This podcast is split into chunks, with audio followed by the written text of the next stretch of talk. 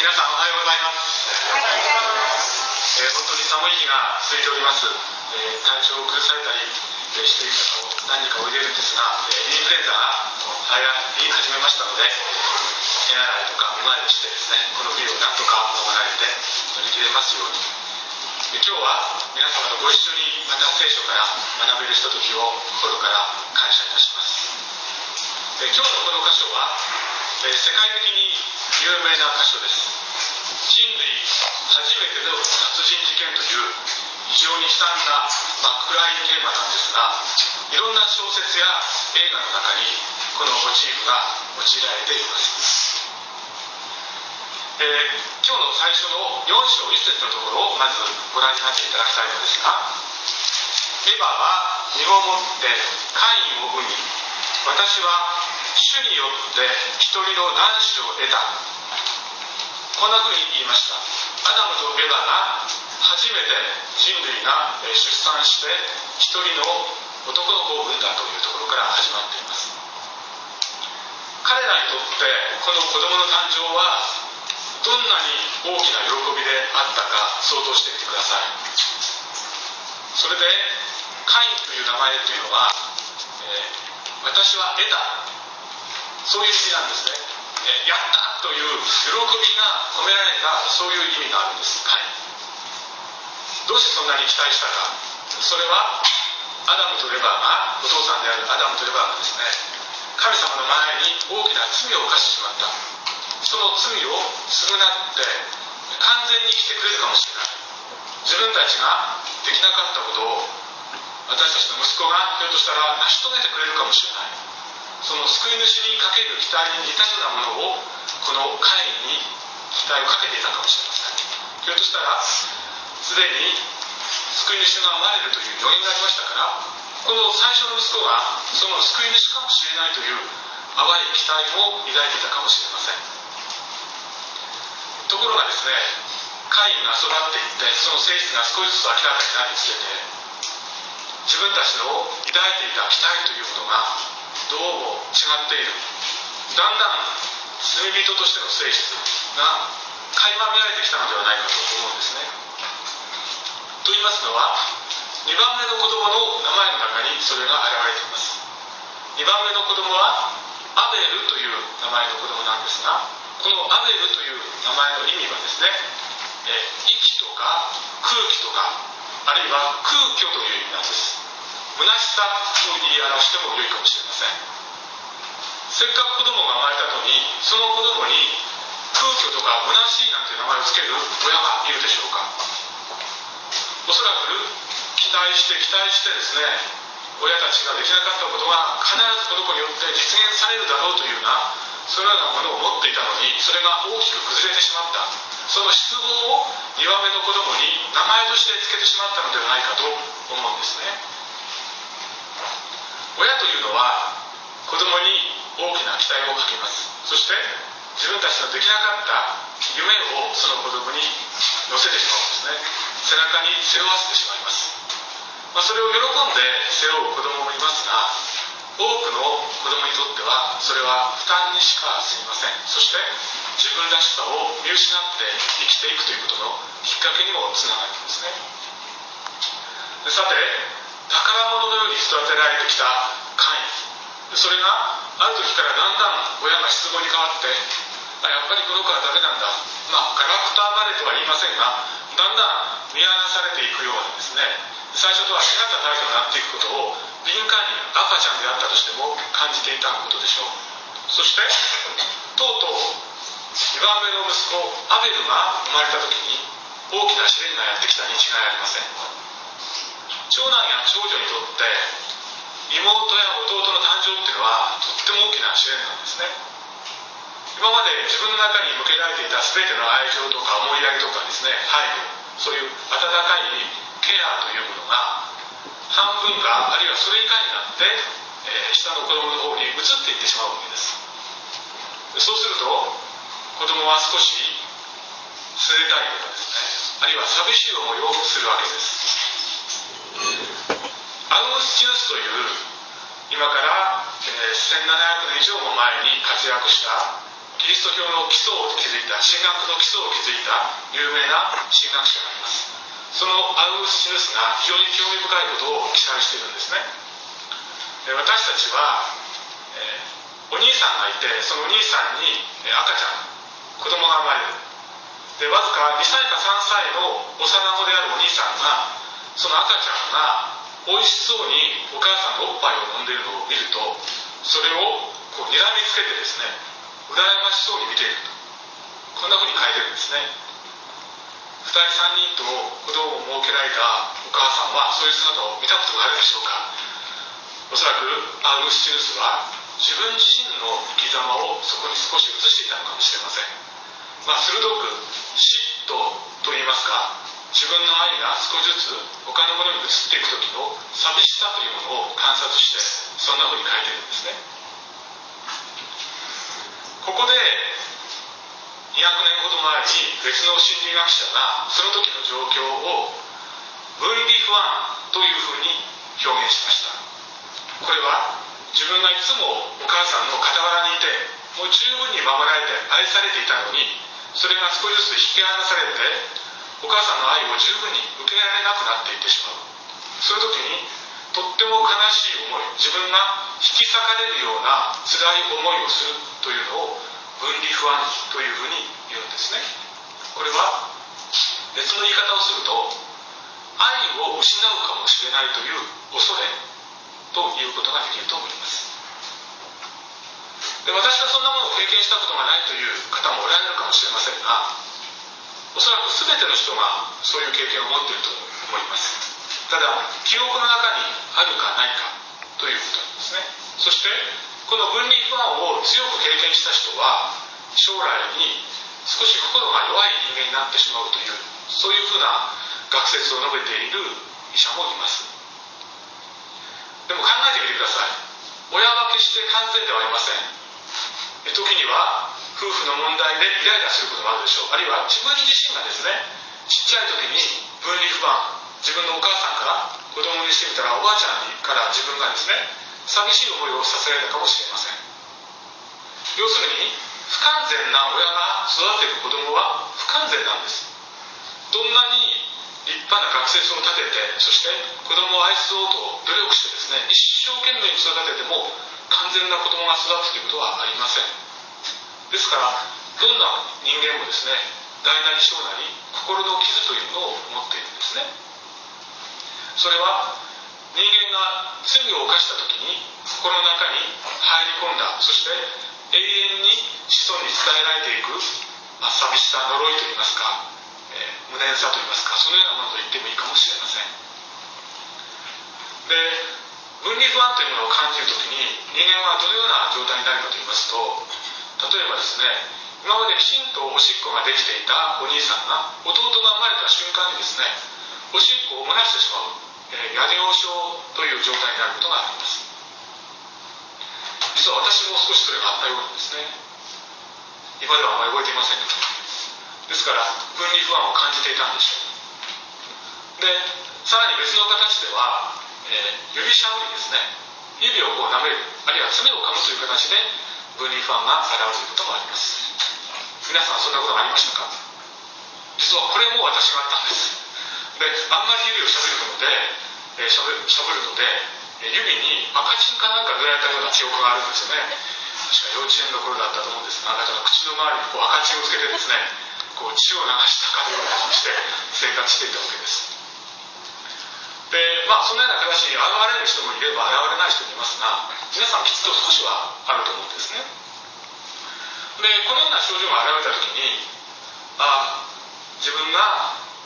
赤ちゃんに対して少し気持ちを向けすぎたなということで、温かくそのお兄さんに、そういう分離不安が現れた症状に対してね、受け入れてあげればいいんですが、それがもう3歳にもなっておしっこなんか漏らしてみっともないじゃないって言って叱ったりとかですね、あるいは指下ぶりをして恥ずかしいよ、そんなことして絶対そんなことしちゃダメって言って、こう強く叱られるとかして、自分のその寂しさ、無念さ、そして愛が足りないという気持ちをですね、きちんと受け止めてあげないとすると、その分離不安というのがこう長く残ってしまうというふうに言われています。特に最近では幼児虐待の問題があって、子どもに対してですね、言葉の暴力、あんたなんか生まれてこないのがよかったと、あんたなんかうちの子じゃない、あるいは時には死んでしまえ、そんなふうに言ってしまうことすらあります。でさらにひどくなると暴力を振るってですね、叩いたりとか殴ったりする、そんな親もありますし、もっとひどいことになりますと無視する、ネグレクトと言いまして、子どもの世話をしない、そして子どもに食事すら与えないと、死んでしまうという事件もたまに私たちは悲しいニュースとして出てきることがあります。このような分離不安、親に捨てられないようにしようとする心が分離不安を生じた子どもには出てきます。自分は親から絶対に捨てられないようにするにはどうしたらいいのか、親に気に入られる良い子になれば良いということになりますね。それで一生懸命我慢するんです。良い子になろう、良い子になろうと思ってやっていくとですね、自分らしさというものが失われていって、どんどん心の中に暗闇の部分というのが出てきます。自分の本当のやりたいことではなくて、親の期待、周りの期待に応えようとして、どんどん無理をするわけですね。外から見ると、何々ちゃんはとっても親の言うことを聞く素直な良い子だねっていうふうに言われるかもしれませんが、その子の心の中にはどんどん空っぽの暗闇の部分ができていくわけです。そして自分は愛されていないのではないかという恐れがつきまといます。アダムとイブが罪を犯した結果、最初に心に生じたのは恐れ、恥ずかしさ、そして自分を隠そうとする心でしたね。ですからこのような恐れというのは罪の結果、人間の中に生じてきたものなんですね。そしてこの恐れは伝染病のようにどんどん親から子供へ、そして子供から孫へと移っていきます。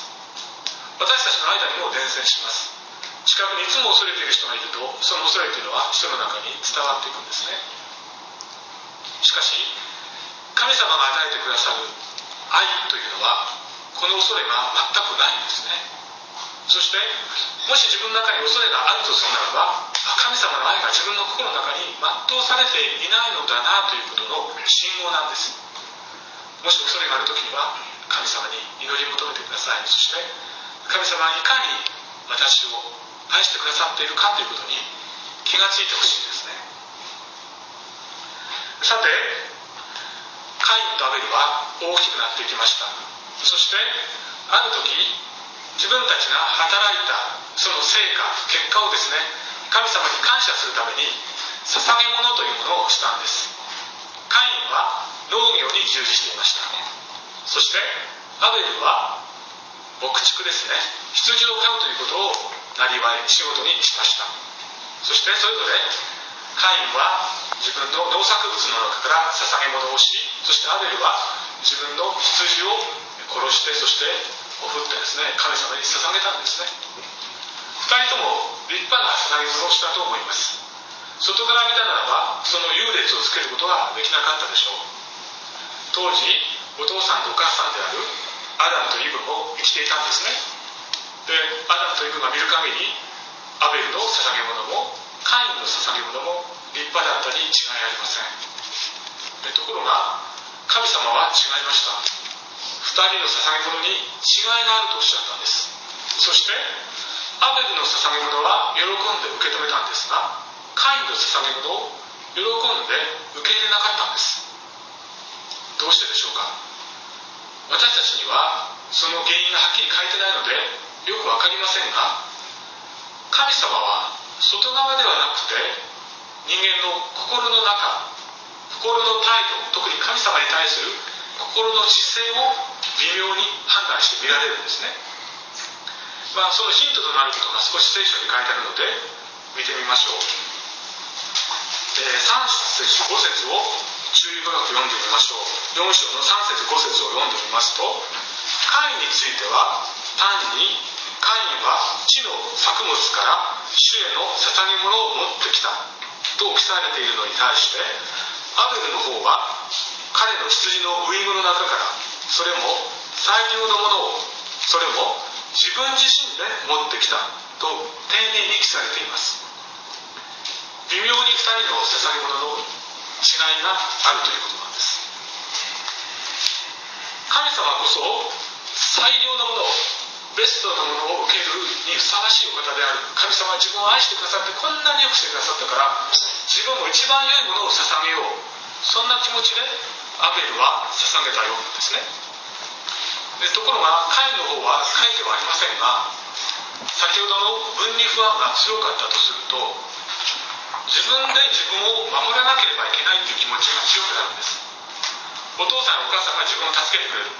あるいは神様が自分を完全に守ってくださるという、そのような気持ちが薄れてきて、所詮人間は一人なんだ、だから自分で自分を守らなければいけませんから、最善のものを、一番良いものを捧げちゃったら自分になくなりますよね、それは。ですからきっと作物の中から自分が将来の蓄えといいますか、来年に備えてですね、来年少々不作になっても大丈夫なように、こう十分なものを確保した上で、そしてその余ったもの、2番目3番目のものをですね、何か形式的にこう周りの目を意識しながらですね、形だけで捧げたのかもしれません。決して神様をバカにしていたわけではないですが、神様に完全に信頼しようという気持ちよりは、いや神様いるかもしれないけども、自分で自分を守らなきゃどうするのというような恐れの方が強かったのではないでしょうか。その何千年後か後にイエス様が地上に来られて、そして人々の生活を観察した時に、非常に注意深く神様に捧げ物をする時の様子を記載しています。そして神殿においてですね、一人の女性が捧げ物をする時のことを書いているんですね。でその女性は夫を亡くして、子供だけ、あるいは一人だけだったかもしれません。非常に貧しい女性であると書いてあります。その女性が神殿へ来て捧げ物をした。他の多くの人たちもたくさん捧げ物をしていたんですが、その女性はわずか、今の金額ですると200円ほどの金額なんですが、レプタ銅貨2枚、100円玉を2枚ですね、神様にお捧げした。その様子を見てですね、この女性は他の誰よりも多く捧げたというふうに言われているんです。わずか200円しか捧げていないのに、他の誰よりも多く捧げたとイエス様は言われました。そしてその女性のことをすごい人だと、素晴らしい信仰だと褒めたんですね。一体何が素晴らしかったんでしょうか。彼女は多くあるものから余っているものを捧げたのではなくて、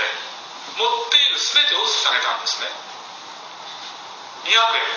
そのうちの100円を残して、もう100円だけを普通は捧げるでしょう。だって食事の準備もありますしね、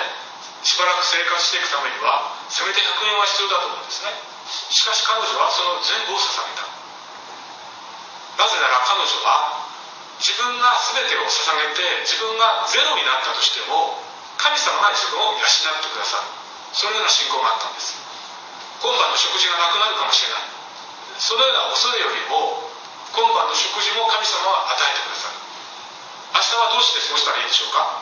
でも明日の心配もしない、神様は自分を完全に守ってくださって、全ての必要を与えてくださるから、そんな心配なんかいらないんだ、そのような完全な全く信頼を神様に寄せた。だからこそレプタ銅貨2枚全てを捧げることができた。200円という全財産を捧げることができた。それをイエス様はとっても喜ばれたんですね。神様はそのように全く信頼をしてくる、そのような人に対して虚しい思いをさせません。必ずその期待に応えてくださる、そのような素晴らしいお方なんですね。さて、今もお話ししましたように、私たちの心の中を見られる神様、そしてカインは心の中を見透かされてですね、非常に困惑しました。で、神様がそのことを指摘したときに、カインは、目を伏せてですね、怒りを抑えきれずに、きっと唇をこう噛みしめて、こう体が震えていたことでしょう。大変なことになってしまった。カインにとって一番怖いことは分離不安、自分に対する愛情、お父さんお母さんが自分を見捨てるんじゃないかということをずっと恐れていたわけです。で、表面的には普通に生活しているわけです。ところがとうとうその恐れが暴露されて、その恐れ通りになる時が来てしまったと思ったに違いありません。両親の愛をこれで失うだろう、自分は落第してしまったんだ、そしてそれどころか神様からこんな厳しいですね注意を受けてしまった、神様にも見捨てられる、自分はダメだと思ったに違いありません。そしてカインはどうしたでしょうか。もう絶望してどうにもならないから神様助けてくださいと言えば救いの道はあったんです。神様はそれを待っておられたんですが、カインはそうはしませんでした。自分がこんな辛い思いをしてきたんだ、3歳の頃か分かりませんが、もう物心がついた時には自分の愛を奪った人がいました。それは弟アベルです。あいつさえいなかったら自分は親の愛を完璧にできた、受けることができた、神様の愛も全て受けることができた、このような競争にも勝つことができたはずだ、全てアベルが悪いということで逆恨みしたんですね。嫉妬したんです。ですから嫉妬というのはどのような感情かといえば、自分の愛情が全て奪われてしまうという恐れ、自分の大切なものが全てその人に取られてしまったんじゃないかという恐れ、そこから来ているということができます。また嫉妬は競争の結果とも言えますよね。誰かに負けてしまった、そのような思いが嫉妬の根源にあります。その時には自分の価値とか自分の良さというものを、誰かある人がいてその人と見比べしてその人よりも劣っていると感じた時に嫉妬するわけですね。自分はやっぱりダメなんだ、自分は魅力がないんだというふうにさらに自己嫌悪の状態に陥っていきます。ですから嫉妬から解放されるまず最初の道というのは、競争するということ、誰かと見比べるということをやめるということが一番大切なんですね。そして他の誰かではなくて自分自身はこれでいいんだという自分のユニーク性といいますか、自分の特徴、それを生かすような道を考えていく、このままの自分でいいという、そのような自分自身を受け入れていくという態度が大切なんですね。そのためには自分を愛してくださっている、こんな情けない、あるいは欠点があって弱いところでいっぱいかもしれないけども、こんな自分を愛してくださっている人がいる、両親が愛してくれている、そして何よりも神様が自分を愛して受け入れてくださっている、だからあの人と比較する必要はない、あの人も神様に愛されているかもしれないけども、自分はひょっとしたらもっと神様に愛されているんじゃないか、少なくとも神様は自分を決して見捨てることはない、そのような安心感の中にある時に嫉妬から解放されます。カインはアベルに対する強い嫉妬と妬みが抑えることができずに、続いてそれは憎しみへと発展してきました。そしてとうとうアベルを殺してしまったんです。9節をご覧ください。神様がその時カインに対してかけられた言葉が出ています。あなたの弟アベルはどこにいるのかと問われました。神様は罪を犯したカインを見捨てることもなく、なおも悔い改めるようにと語りかけたんです。いきなりあんたは罪人だ、もうどうにもならないことになってるからすぐに悔い改めなさいというのではなくて、優しくですね、穏やかに接しているんです。で、なんとか自分から自発的に神様に申し訳ありませんでした、私はとんでもないことをしてしまいましたという悔い改め、謝るということを求めておられたんです。それに対してカインは何と返答したか。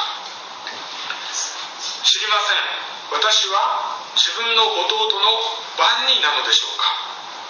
知りません、私は自分の弟の番人なのでしょうか。この答えこそですね、自分以外の他の人に対しては私は全く関心がない、そんな人がどうなろうと、どうしたの、一体私とどんな関係があるの、私さえ良ければそれでいいんじゃないのというそのような自己中心性が強く表れています。そしてこれこそが現代に生きる人々の苦悩の中心なんです。人間は決して一人では生きられないんです。それなのに人を拒絶し、そして他の人には関心を失い、自分さえ良ければいいという、そんな姿勢で生きていく。もう結局は寂しくてですね、どうしていいか分かんなくなっちゃう。そのためにいろんなことで自分の寂しさを紛らわそうとする。人との関係を中心に自分を作り上げていかなければいけないし、そして神様との関係を中心に自分が生きていかなければいけないのに、それらを全て断ち切って一人だけで生きていこうとするときに、人は罪の中を歩み、そしてさまざまの罪を犯し失敗をするんですね。神様はとうとうもっと厳しい言葉でカインを叱責するようになります。11節と12節をご覧ください。今やあなたはその土地に呪われている。その土地は口を開いてあなたの手からあなたの弟の血を受けた。それであなたがその土地を耕しても、土地はもはやあなたのためにその力を生じない。あなたは地上をさまよい歩くさすらい人となるのだ。彼はもはや一つのところに永住生活を送ることができなくなってしまいました。土地がすごい呪いを持って何の良い結果ももたらさなくなった、そのことが原因だと言います。それだけではなくて、彼がどこへ行ったとしても心の平安というものがもう永遠に消えてしまって、いつもアベルを殺してしまった自分は殺人者なんだ、自分は神様に対して大きな罪を犯してもうどうにもならないものなんだという、そのような責めを負いながらどこへ行っても心が休まることなく生き続けなければいけない、そのような恐ろしい呪いを受けた存在となりました。さすらい人とはなんと寂しい言葉でしょうか。この世のどこにも安らぎがないんです。神様はこのカインをですね、罰して、そして死には死をということで殺してしまうこともできたんです。しかしあえて殺さなかったのはどうしてでしょうか。それはいつかはこのカインも自分の罪に気がついて、そして悔い改めて神様のもとに帰ってくるかもしれないという執行猶予といいますか、待つといいますか、期待を込めてきっとどこかで自分の罪に気がついて神様のもとに戻ってこれる、そのようなチャンスをお与えになられたのです。究極の愛と言ってもいいかもしれません。神様はこのように、どんなに私たちが神様に背いても、どんな罪を犯しても許してくださる方なんですね。もし神様のもとに帰るならば、その瞬間に神様は許そうと待っておられる、そのようなお方なんです。そしてその印として、たとえ神様が彼を殺さなかったとしても、他の者たちが、サタンがですね、あるいは他の悪い者が彼を殺すかもしれない、彼を滅ぼしてしまうかもしれない、そのようなものから守るようにということで一つの印をくださったというのですね。外から見たときに何かですね、額に十字がついているとかですね、どこか手にあざがあるとか、そんなものではないでしょう。何か分かりませんが、それは神学的にいろんな説があるそうですが、ともかく誰が見ても分かるような、そのようなカインの存在、この人は神様に守られているんだ、そのような印なんですね。私たちはカインに似たものです。そして血の流れからいくと少し流れは違いますが、カインの先祖と言ってもいいかもしれません。確か有島武雄がカインの末裔というですね、短編小説を書いていますよね。それは私たち人類一人一人がカインと同じように神様に背き、そして人との関係を断ち切って自己中心的な生き方をしている、それが寂しいですね、愚かな存在であるということを言っていると思います。しかし私たち一人一人にも神様の印というのは今日も与えられているんです。それは2000年前によりはっきりとした印となりました。イエス様の十字架です。このイエス様の十字架はイエス様が人類全員を愛しておられる、そして人類全員が滅びることがないようにということで十字架の印というものを与えてくださったんです。そしてこの十字架の印を信じる者はどんな人もですね、神様の呪いから守られて神様に愛される、そのような存在となることができる、そのような印なんですね。イエス様は私たちの全ての罰、全ての呪い、全ての苦しみ、それを追われて十字架で死んでくださいました。血を流してくださいました。ですからそのイエス様の十字架の死を信じる私たち一人一人は神様に守られた印を受けています。ですから清い神様の前に何の恥ずかしいという思いを持つこともなく堂々と出ることができるんですね。そして天のお父様とお祈りすることができるんです。その時に私たちの中の心の傷が癒されていきます。ちっちゃい時に受けた心の傷、あるいは10年ほど前に受けた心の傷、私たちは生きている時にさまざまな心に傷を受けます。恨みられたり、あるいは捨てられたりとかですね、この人だけはと信頼していた人が自分を助けてくれない、そんな経験をしたことがあるかもしれません。しかしそういったものを全て覆い尽くして流し尽くしてですね、傷を塞いでくださる、そのような十字架の父を、それを私たちは今日も受けることができます。その時あなたは解放されてですね、分離不安から解放されて、人の目を気にして、あの人に気に入られたいから私はこうするとか、親の評価を受けたいから、嫌われたくないからこんな風に生きるというのではなくて、本当に自由な自分になって生きることができます。自分のしたいことを、自分がこの世で与えられている使命をですね、喜んで果たすことができます。イエス様にお祈りしていきましょう。愛する天の父なる神様、あなたが永遠の愛と、そして無限の許しを持って私たちを今日も見ていてくださることを感謝いたします。私たちはカインと同じように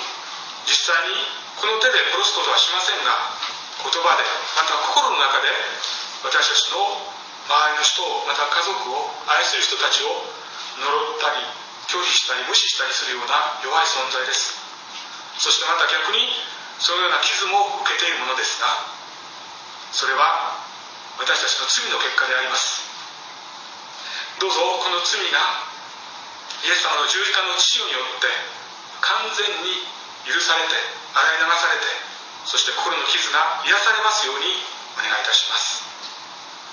あなたは殺人を犯したカインでさえも見捨てませんでした。ですから私たち一人一人も決して見捨てません。そして許してくださいます。あなたの素晴らしいその愛をいただいて、これからも生きていくことができますように。そして人の評価を気にすることなく自由となって生きることができますように。人の目に気を配りすぎて、いつもそのことに神経を尖らせて生きるのではなくて、本当に自由になって喜んでこの世を生きていくことができますようにお導きください。私たちの周りの人間関係をあなたが調整してください。私たちをいじめる者、憎む者がいましたら、あなたがその人を咎めて、そして、心を砕いてですね、そういう人も心を変えてくださいますようにお願いいたします。今週1週間も全ての事柄において、あなたが私たちを守ってくださることを感謝いたします。表向きは辛いこともあるかもしれませんが、あなたが良しとなさってあえてそのことを許されておりますから、きっとそのことも素晴らしいことに変えられるに違いありません。感謝をいたします。今日来られなかった方々もその場所においてあなたが祝福し守っていてください。特に病んでいる方がいますが、あなたがその病を癒してくださいますようにお願いいたします。感謝をしてイエス様のお名前によってお祈りいたします。アーメン。